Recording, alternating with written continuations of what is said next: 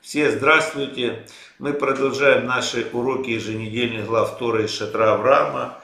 И мы продолжаем сегодня изучать нашу главу Итро о величайшем событии для всего человечества, а именно о даровании Торы или о Синайском откровении, как его еще называют. Вот. И сразу хочется сказать, что именно получение Торы это и было целью исхода еврейского народа из Египта. Вот. Задача была не просто выйти из рабства и потом делай, что хочу, иди куда хочу.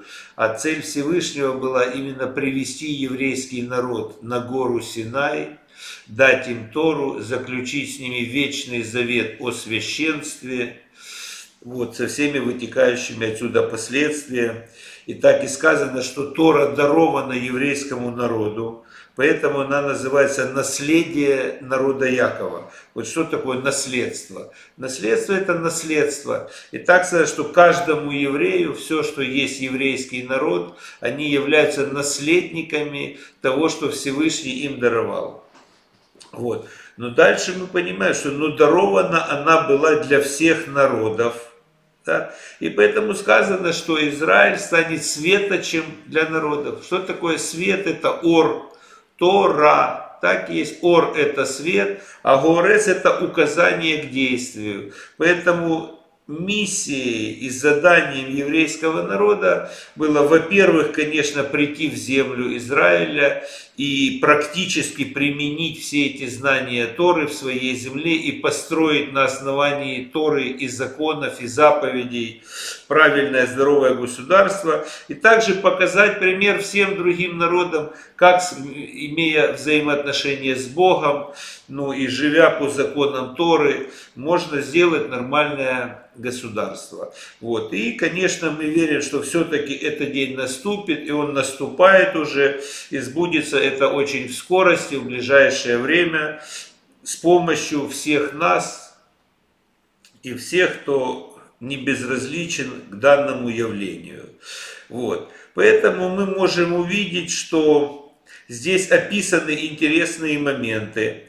Например, в Торе Израиль упоминается часто во множественном числе, сказано и отправились они, и пришли они.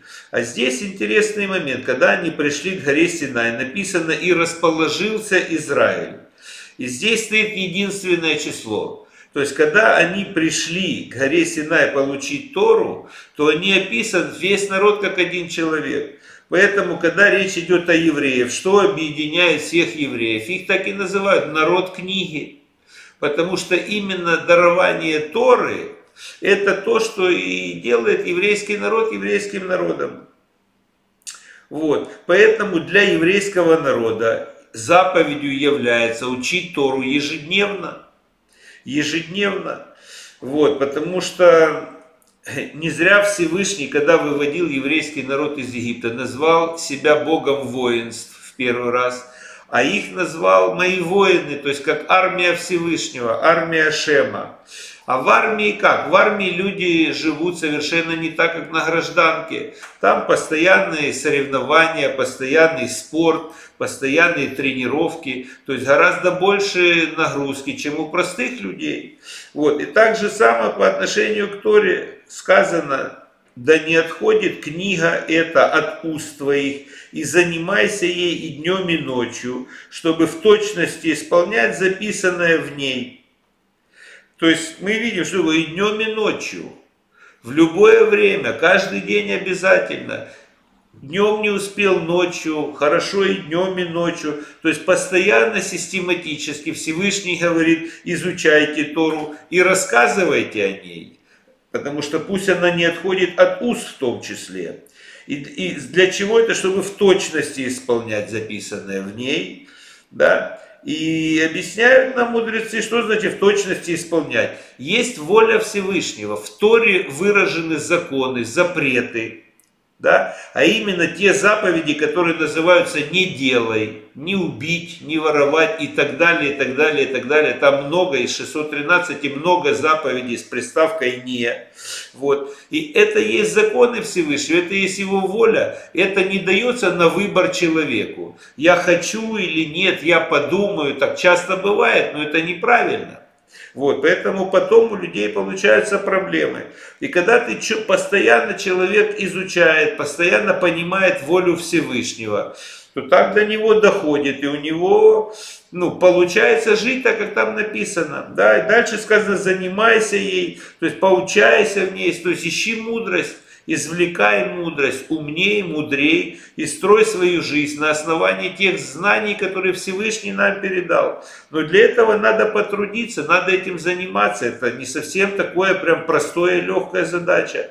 Но дальше сказано, и удачлив будешь на пути своем, и преуспеешь. То есть напрямую связано, да, напрямую связано все, что с тобой будет происходить в материальном мире. Напрямую связано с теми знаниями Торы, которые ты сможешь принести в свою жизнь. Вот.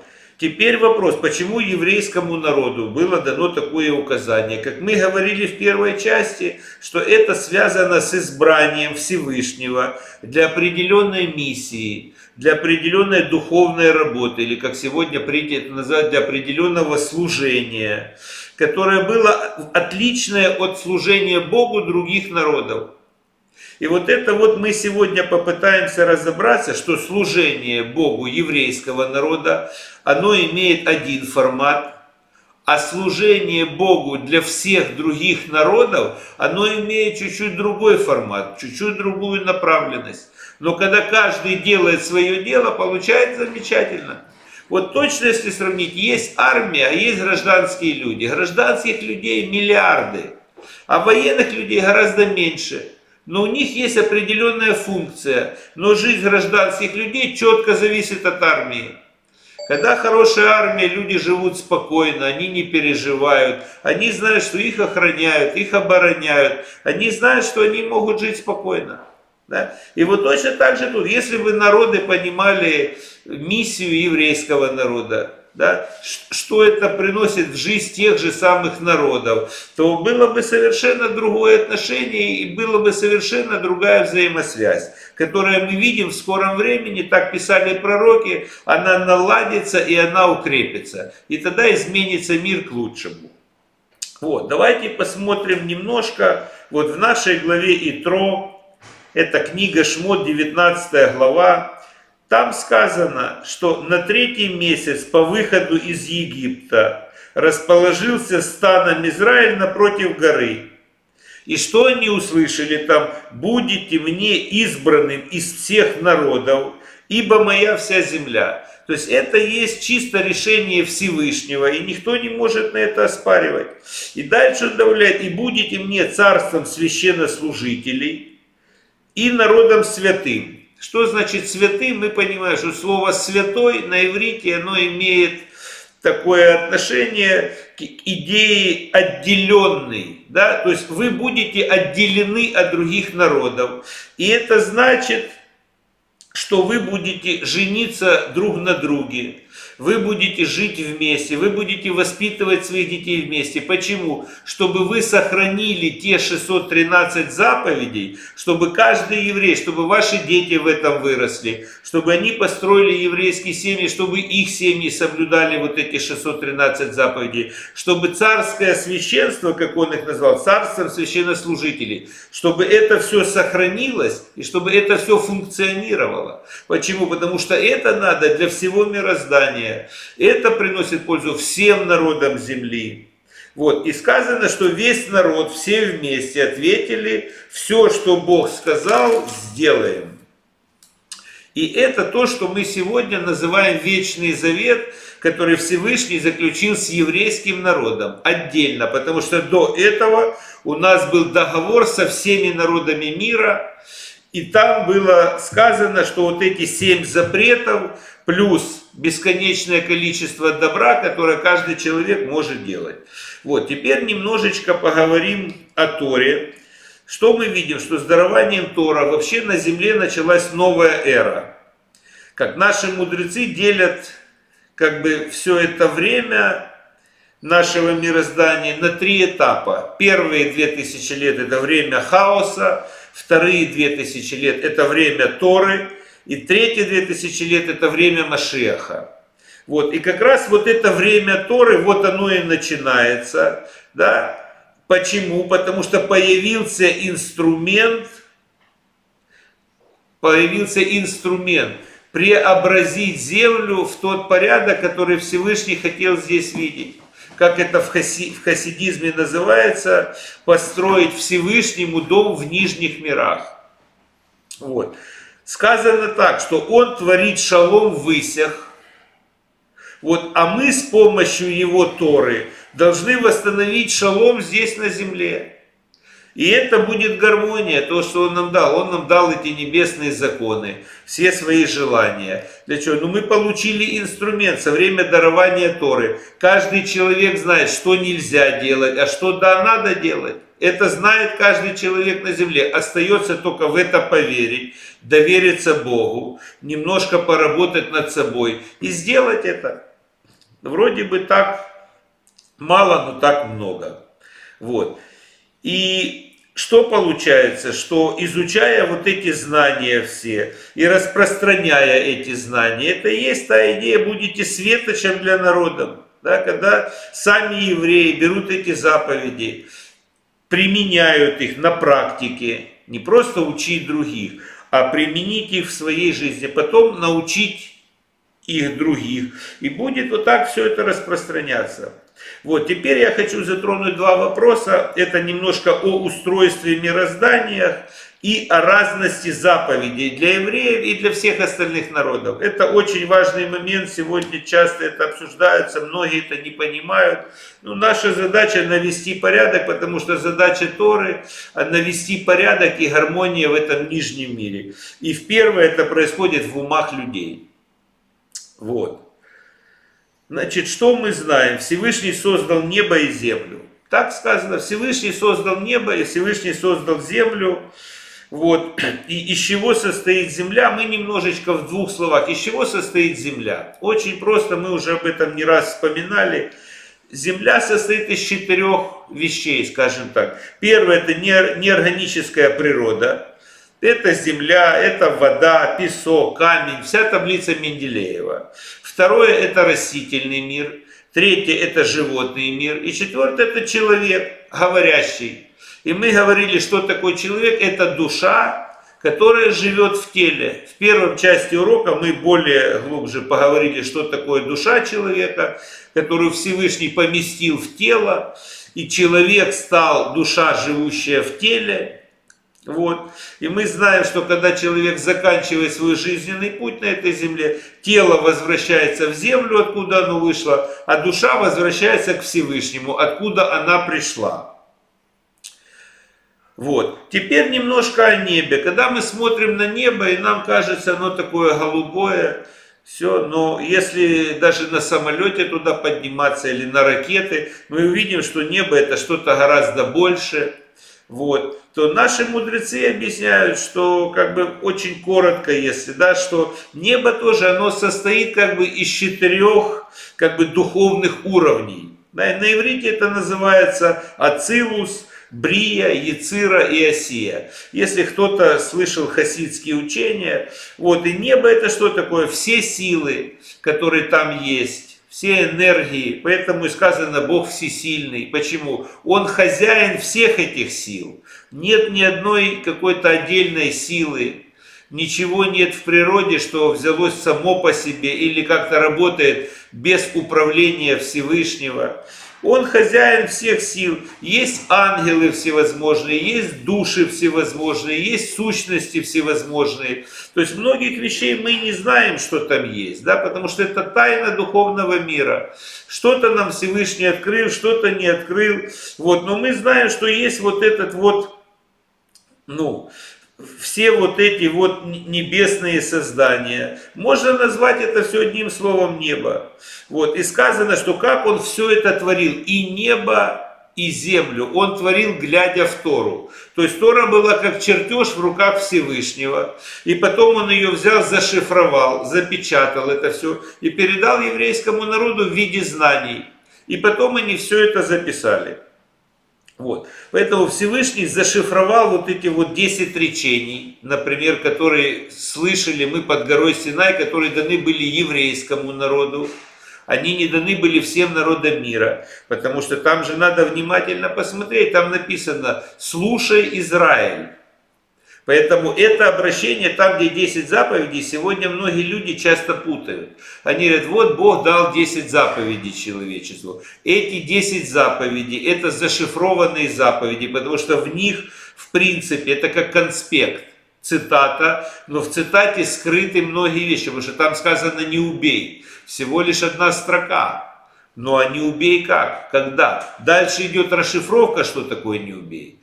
Дальше сказано не прелюбодействуй. А что значит не прелюбодействуй? Дальше идет расшифровка, что такое не прелюбодействуй. Поэтому эти 10 заповедей, которые прозвучали на горе Синай, это, конечно же, даровано было еврейскому народу. Но это только конспект Почему мы говорим, что зашифровано? Потому что к этому конспекту дана была еще устная Тора, устный комментарий. Маше три раза по 40 дней сидел на горе Синай и получал это учение от уст Всевышнего. И в этой Торе, почему говорят, что это книга жизни, она вечная? Потому что в ней есть комментарий на все поколения. Меняется жизнь, меняется поколение, меняется все вокруг нас. Да? И все время эта Тора актуальна. Почему? В каждом поколении есть мудрецы, которые постоянно, постоянно раскрывают нам какие-то знания Торы, пригодные для нашего поколения. Но все это даровано было на горе Синай, все это было зашифровано в эту Тору. Поэтому и говорят книга жизни. Ну, например, вот в Танахе есть интересный пример, когда пророк Даниэль, и Всевышний говорит ему, он ему показывает там откровение, и говорит, запиши это в книгу. Да, и когда в будущих поколениях мудрые прочтут и откроется для них это видение. Даже сам Даниэль, он, он, он писал, записывал события, которые он видел в видении, но его разум не понимал, что он видит. Он записал это для будущих поколений. А в будущих поколениях люди читают. И кто-то, какой-то глава поколения, какой-то мудрец поколения, он объясняет, что тут написано и как это работает в этом поколении. И так вся Тора, она зашифрована. В каждом поколении раскрывается вот. И эти уровни, вот они наполняют большой силой, большим светом, мощью вот этой, да, наполняют души людей, которые сегодня эту Тору изучают. Вот. И у человека все меняется. Ну, вот, например, есть сегодня учение хасидизма. Да? И часто люди спорили, вот они, когда началось это, откуда это учение взялось и как.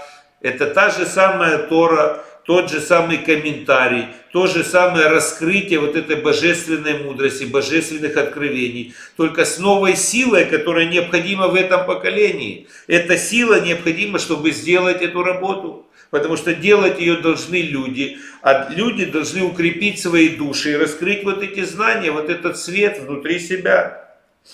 Интересно выразился Рамбам. Он сказал, он привел такой пример, что есть болезнь, а есть заболевание против болезни, да, ой, лекарство против болезни.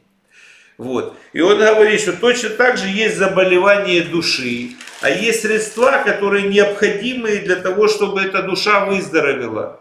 И поэтому Всевышний Тора, Ор, он раскрывает больше вот этот цвет, чтобы сегодня души могли исцелиться. Мне понравился пример, который привел Любавический Рэб. Он говорит, что вот каждое новое время появляются какие-то новые современные врачи и новое какое-то современное лекарство.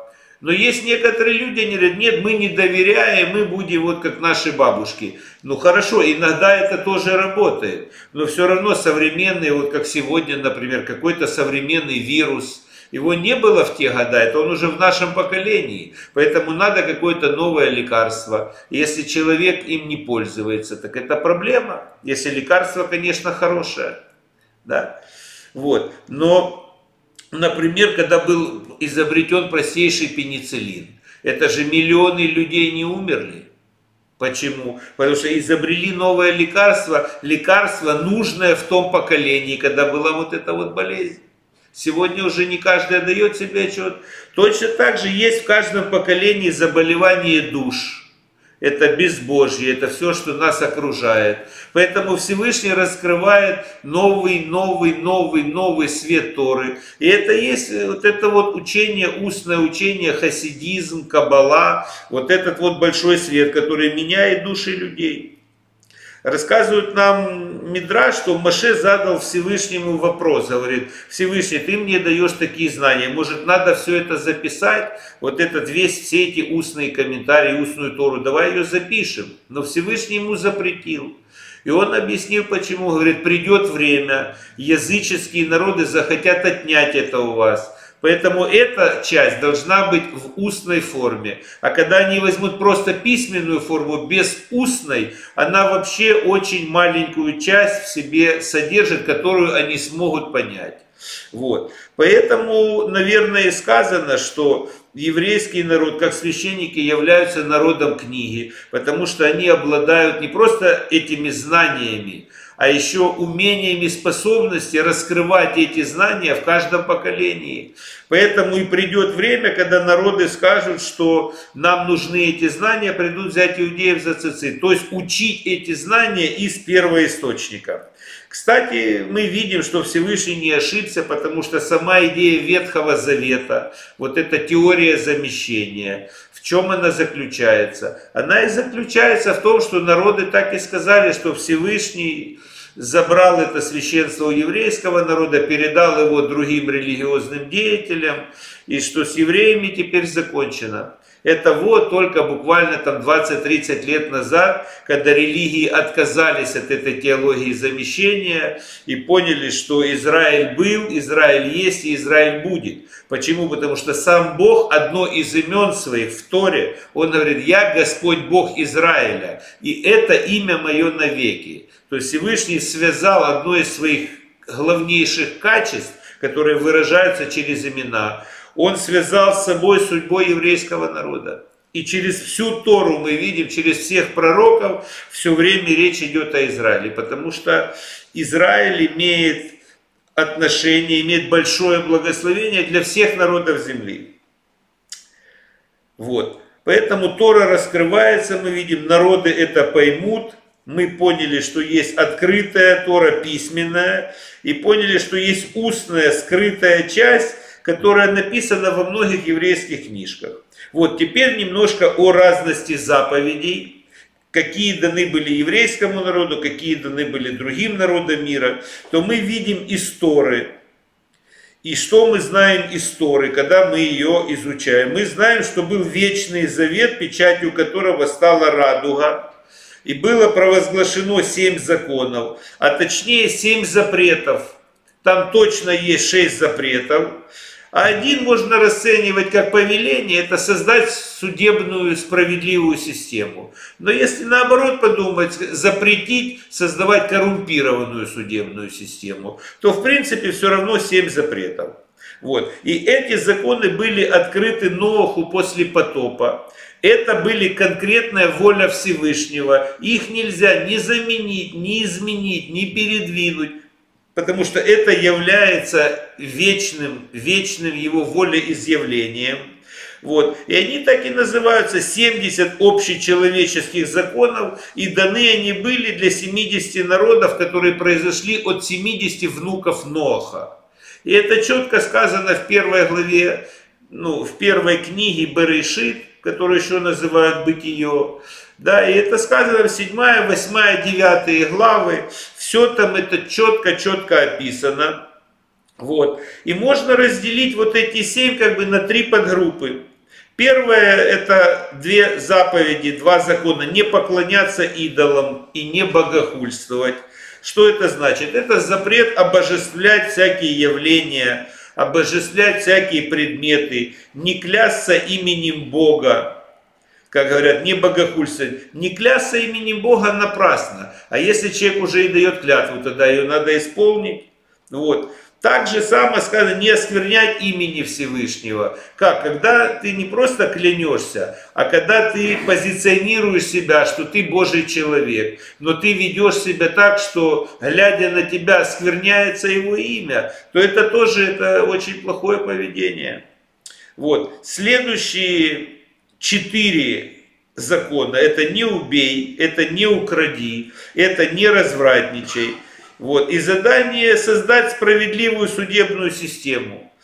Кстати, закон создать справедливую судебную систему, он также перекликается с еврейскими заповедями, потому что там есть заповедь «не лжесвидетельствуй», а это примерно то же самое, только там написано это в форме запрета, а у народов написано «создать справедливую судебную систему», больше похоже на повеление, но в принципе это одно и то же. Кстати, очень важная заповедь, потому что справедливая судебная система, мы можем увидеть, что сам Всевышний, он предусмотрел смертную казнь. И, например, люди взяли и отменили смертную казнь. Ну, как бы это имеет вид добра, но это имеет только вид добра. И, например, Каббала, скрытая мудрость, говорит, что из-за того, что люди отменили смертную казнь, наказания пришли на, на землю, эпидемии пришли на землю, потому что люди думают, что они добрее Всевышнего. Кстати, в Израиле были такие законы, которые вообще там есть случаи, что один раз была смертная казнь за какое-то огромное количество времени. Те законы, которые дарованы, наоборот, они бывают жестко слышатся, но они нужны для того, чтобы люди не нарушали. Сегодня мы видим полная вседозволенность. Ну и почему? Потому что люди отменили божественную заповедь. Вот. И, например, что мы можем увидеть вот в, в этих заповедях для людей? Здесь как бы главная идея, что есть необходимость ценить личность человека, потому что человек назван венец творения, и сам Всевышний наблюдает за тем, чтобы один человек не обижал другого человека. И здесь написано, как он его может обидеть. Вот. И седьмой закон, не есть плоти от неубитого животного. Эта заповедь, ну если очень коротко ее описать, описывается так, ценить творение и все, что создал Всевышним, и относиться бережно ко всему, чтобы ну, не уподобляться животным. Да? Все, что сделал вокруг Всевышний, вот в еврейских законах есть очень много по отношению к природе, там, по отношению к птицам, по отношению к деревьям. Все это надо ценить, и все это надо уже, почему? Всевышний все это создал, все это создал для нас, и дал нам повеление возделывать сад. То есть за всем этим смотреть и все это наблюдать. Отсюда мы можем видеть, что появляются всякие всякие партии зеленых, защитники животных. Вот, конечно, если люди знали бы божественные законы, то они бы все это сделали еще четче и лучше. Но думаем, что это все-таки скоро, скоро как-то случится.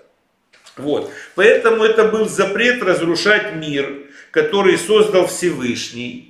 Это вот в совокупности семь заповедей. Если мы посмотрим, запрет разрушать мир, который создал Всевышний, где человек является венцом творения.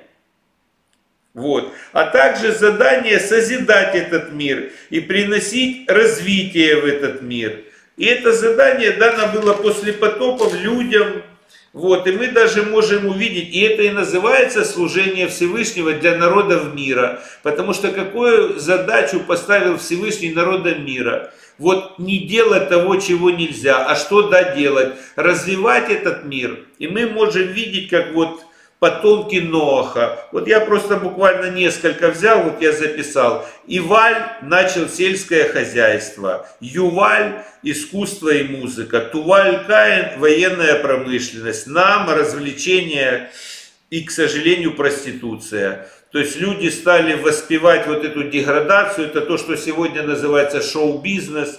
Вот это все появилось еще тогда. То есть что люди сделали? Они сделали то, что необходимо было делать. Развивать этот весь материальный мир, что-то придумывать, что-то садить, что-то изобретать. Но они отошли от Бога. Они почему-то сделали все это вместо связи с Всевышним.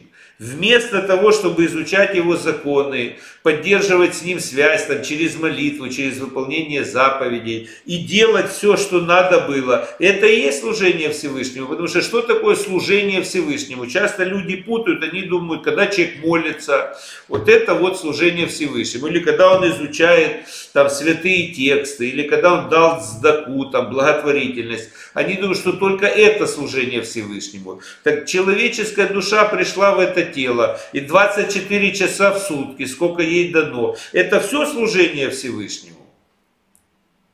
Ну, по крайней мере, так это надо расценивать. Но что люди сказали? Они сказали себе, вот когда мы помним, они стали делать кирпичи, стали строить Вавилонскую башню. То есть в чем идея заключалась? Они сказали, я сам себе хозяин, вот эта идея фараона. Я сам знаю, как жить, причем здесь Бог. Но если глубже подумать, Бог создал душу, Бог создал землю, Бог создал тело, Бог поместил душу в тело да, дал жизнь человеку. Всевышний поместил жизнь человека в определенном месте, в определенном поколении. А потом человек говорит, я сам знаю, как мне жить. Ну хорошо, человек должен попробовать, у него не получится. Да? Но преднамеренно как было, что как Адам, он в тени, в прохладе дня, он общался с Богом, и он имел там взаимосвязь и с животными, и с растительностью, и сад возделал, и животных называл, со всей той природой, со всем тем миром, который Всевышний создал для него то надо было все вот это делать. Но главное не потерять связь с Всевышним. И цель, ради кого и ради чего ты все это делаешь. Вот. Поэтому надо развивать материальный мир, но не стать безбожником. Вот, и мы видим, что Всевышний заключил завет с народом, дал необходимые силы душе и дал определенное задание. И дальше важен вот этот вот момент. Появляется человек по имени Авраам. Он вышел из этих народов. И он дошел своим разумом до существования всемогущего Бога, который всесильный, хозяин всех сил. И Всевышний раскрылся Аврааму, заключил с ним вечный завет – и что здесь произошло? Он раскрыл вот эти уровни души Авраама. И наши мудрецы объясняют, что он раскрыл в нем вот этот вот пророческий уровень. Он дал ему вот этот завет обрезания. Да? И после этого Авраама назвали Иври. И он стал евреем, и он стал родоначальником еврейского народа. Поэтому что мы можем увидеть, ну если так можно выразиться, задача народов мира служение по горизонтали, возделывать землю. И вот появляется народ от Авраама, то, что происходит в нашей главе. И они становятся священниками. И эту работу можно назвать работу по вертикали. Там работа с землей, тут работа с небесами. Вот. И есть интересные примеры этому. Вот мы можем увидеть, когда Авраам взял двух своих друзей и осла. И он пошел принести в жертвоприношение своего сына. Вот. И там интересный момент описан. Написано, что он подошел к горе и увидел то место издали. Что это было за место? Это было место, где в будущем будет еврейский храм. Он увидел это место издали. Каким? Пророческим духом. И что он сказал своим друзьям? Это были не еврейские люди. Он говорит, постойте здесь, подождите меня, а мы с сыном пойдем и поклонимся Всевышнему на горе и вернемся к вам. И в этом есть пророчество сегодняшнего времени. Есть еврейское служение, которое не дано делать другим народам. Потому что Всевышний доверил это только священникам. Сегодня есть множество заповедей. Есть Шаббат, есть Йом-Кипур, есть Рошашана, есть все праздники. Это все заповеди, которые совершают и сегодня еврейский народ. Это работа с небесами. И благодаря всем выполнениям этих заповедей и законов мир меняется, и божественное, божественное присутствие раскрывается в этом мире. Вот. Но те народы, они ждали внизу. Авраам с сыном спустились, да, и написано там соляни и осел. Что такое осел? Хамор в переводе на еврейский язык. Хомор – это материальность. И там стали народы с материальностью, задача которых и служение которых преобразить этот материальный мир. И мы видим здесь вот это то, что и должно происходить на земле, да? что Всевышний дает 613 заповедей еврейскому народу. И дает семь законов народа мира. И если там посчитать, то уже даже посчитали мудрецы, что там около 250 заповедей, они подходят также народа мира. Но он не давал им это как закон, а как акт доброй воли. Поэтому человек может не нарушать семь и делать безграничное количество добра, преображая людей, помогая людям и изменяя этот материальный мир. Вот. Поэтому немножко мы еще скажем о еврейских заповедях. Вот. Сказано так было, слушай Израиль. Почему я уже изначально сказал, что это только для евреев 10 заповедей. Слушай Израиль, я Господь Бог, твой Господь один. То есть о чем здесь говорится? То, что мы сказали, что и небо, и землю все создал Всевышний. Поэтому он говорит, поймите, что я и на небе, и на земле, и под водой, нет другой власти, нет другой силы. Я являюсь источником всего. И отсюда, как вывод, звучит следующее. Не поклоняйтесь идолам, не служите им, ни того, что на небе вверху, ни того, что по земле ходят ничего, ни того, что под водой, никакая рептилия, никакая птица, никакой человек не может иметь никакой, никакой связи вместо Бога. Это все источники, это все каналы, но есть только я один, он я Господь Бог, ваш Господь один единый. И в чем его единство, что и на небе, и на земле, и под водой, потому что он и в пространстве, и вне пространства, которое он создал. Он внутри времени, и он вне времени, которое он создал для нас, для этого мироздания. И он говорит, я один, я единственный источник, и только мне поклоняйтесь, и только мне верьте. Вот это вот единство Всевышнего. И дальше он говорит, что он не говорит, что я Творец ваш, а я, который вывел вас из земли египетской. То есть он говорит, я вот этот единый, который всемогущий и всесильный, я буду заботиться о вас. И на основании вот этого первого речения, тогда уже понятно вытекают отсюда девять остальных речений. И тогда все понятно становится. Вот. И теперь немножко вот различия в заповедях. Например, здесь сказано заповедь «почитай отца и мать». Другие спрашивают, а что, почитать отца и мать народам не надо? Конечно, надо. Но там все эти заповеди, они включены в заповеди о справедливости, совершать справедливый суд и быть справедливым. То это и так понятно, поэтому до этой заповеди народы могли додуматься. Но в еврейском контексте это имеет в виду чуть-чуть другой аспект, потому что он и отец, и он также самый и духовный наставник. Поэтому почитать обязанность, потому что имеется в виду, да, что этот, этот человек, твой отец, он также и носитель Торы, и он носитель вот этих законов Всевышнего, который должен тебе эти передать. Поэтому здесь описано более такое серьезное и важное отношение. Вот. Потом следующая заповедь, не возжелай. Тоже Почему она написана? Потому что она имеет особенное отношение к еврейскому народу. Посмотрите, как написано. Не возжелай ни дома, ни жену, ни быка, ни осла, ни раба, ни рабыни. Ничего, что у ближнего твоего. Почему не сказать сразу? Не возжелай ничего, что у ближнего своего. Ведь в прошлой у нас уже была заповедь не возжелай, там, не развратничай, не прелюбодействуй. А здесь и, и не грабь, не воруй, все это уже было. Зачем здесь перечисляется? И объясняют наши мудрецы, что такое не возжелай. Не возжелай, к чему это имеется отношение, к чему? А это отношение к своей душе, к своим желаниям. То есть о чем здесь говорится? И ничего, что у ближнего своего. То эта заповедь учит евреев, так как им надо работать с текстами, работать с Торой, вообще глубоко мыслить глубоко вникать в каждую проблему, глубоко вникать, не быть поверхностным. Вот чему учит эта заповедь. Потому что когда я вижу чужую жену, Всевышний говорит, если ты вникнешь глубоко во все, что у этого человека связано с женой, ты поймешь, что это не твое. Если ты увидишь дом, у человека и вникнешь во все, как он у него появился, откуда, зачем. Если ты всю будешь картинку видеть в полноте, то, возможно, тебе и не захочется этот дом такой ценой и так далее, и так далее, и так далее. То есть эта заповедь особенная, почему? Она учит вникать глубоко.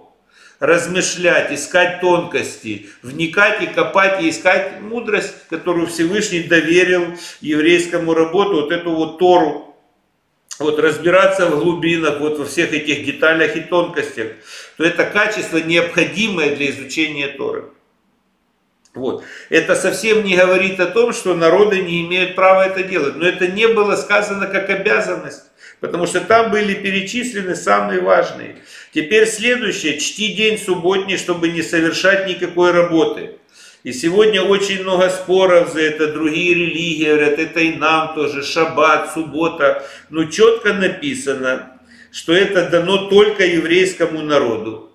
И часто задают люди, а если я буду совершать субботу там, ну тоже не буду работать, не возьму это как закон себе. А я объясняю, иди знай, это только Всевышний знает твои намерения. Вдруг будет тебе от этого лучше, а вдруг будет тебе тут от этого хуже, деньги потеряешь. Если ты не работаешь в субботу, ты же можешь не работать и в воскресенье, и в понедельник. Зачем тебе какие-то ограничения с работы, если тебе этого не говорили?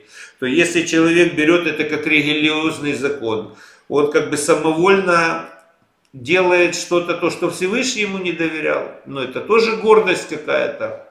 Если у человека другие мотивы, другие намерения, ну это сложный вопрос. Но о чем мы да можем сказать, что если человек выделит, э, например, эту заповедь для себя, сделает ее важной, Почему? В свидетельство о вере, что Всевышний сотворил небо и землю. И мы знаем, что Всевышний шесть дней творил, а седьмой день говорит шаббат. И когда человек имеет такое внутреннее отношение, он может по-любому выразить свое отношение к субботе сделать этот день немножко праздничный. Даже если он будет работать в субботу, он может в пятницу вечером отметить этот день, закончить этот праздник в субботу вечером. Он может просто выделить и сделать особенным этот день. Вот и все. И для него будет на этом точно благословение. Вот. Поэтому здесь надо подходить правильно. Есть закон, а есть какое-то намерение доброй воли. И намерение доброй воли нельзя превращать в закон, еще и позиционировать это, что нам Бог тоже это дал. Да, как в истории часто и происходило.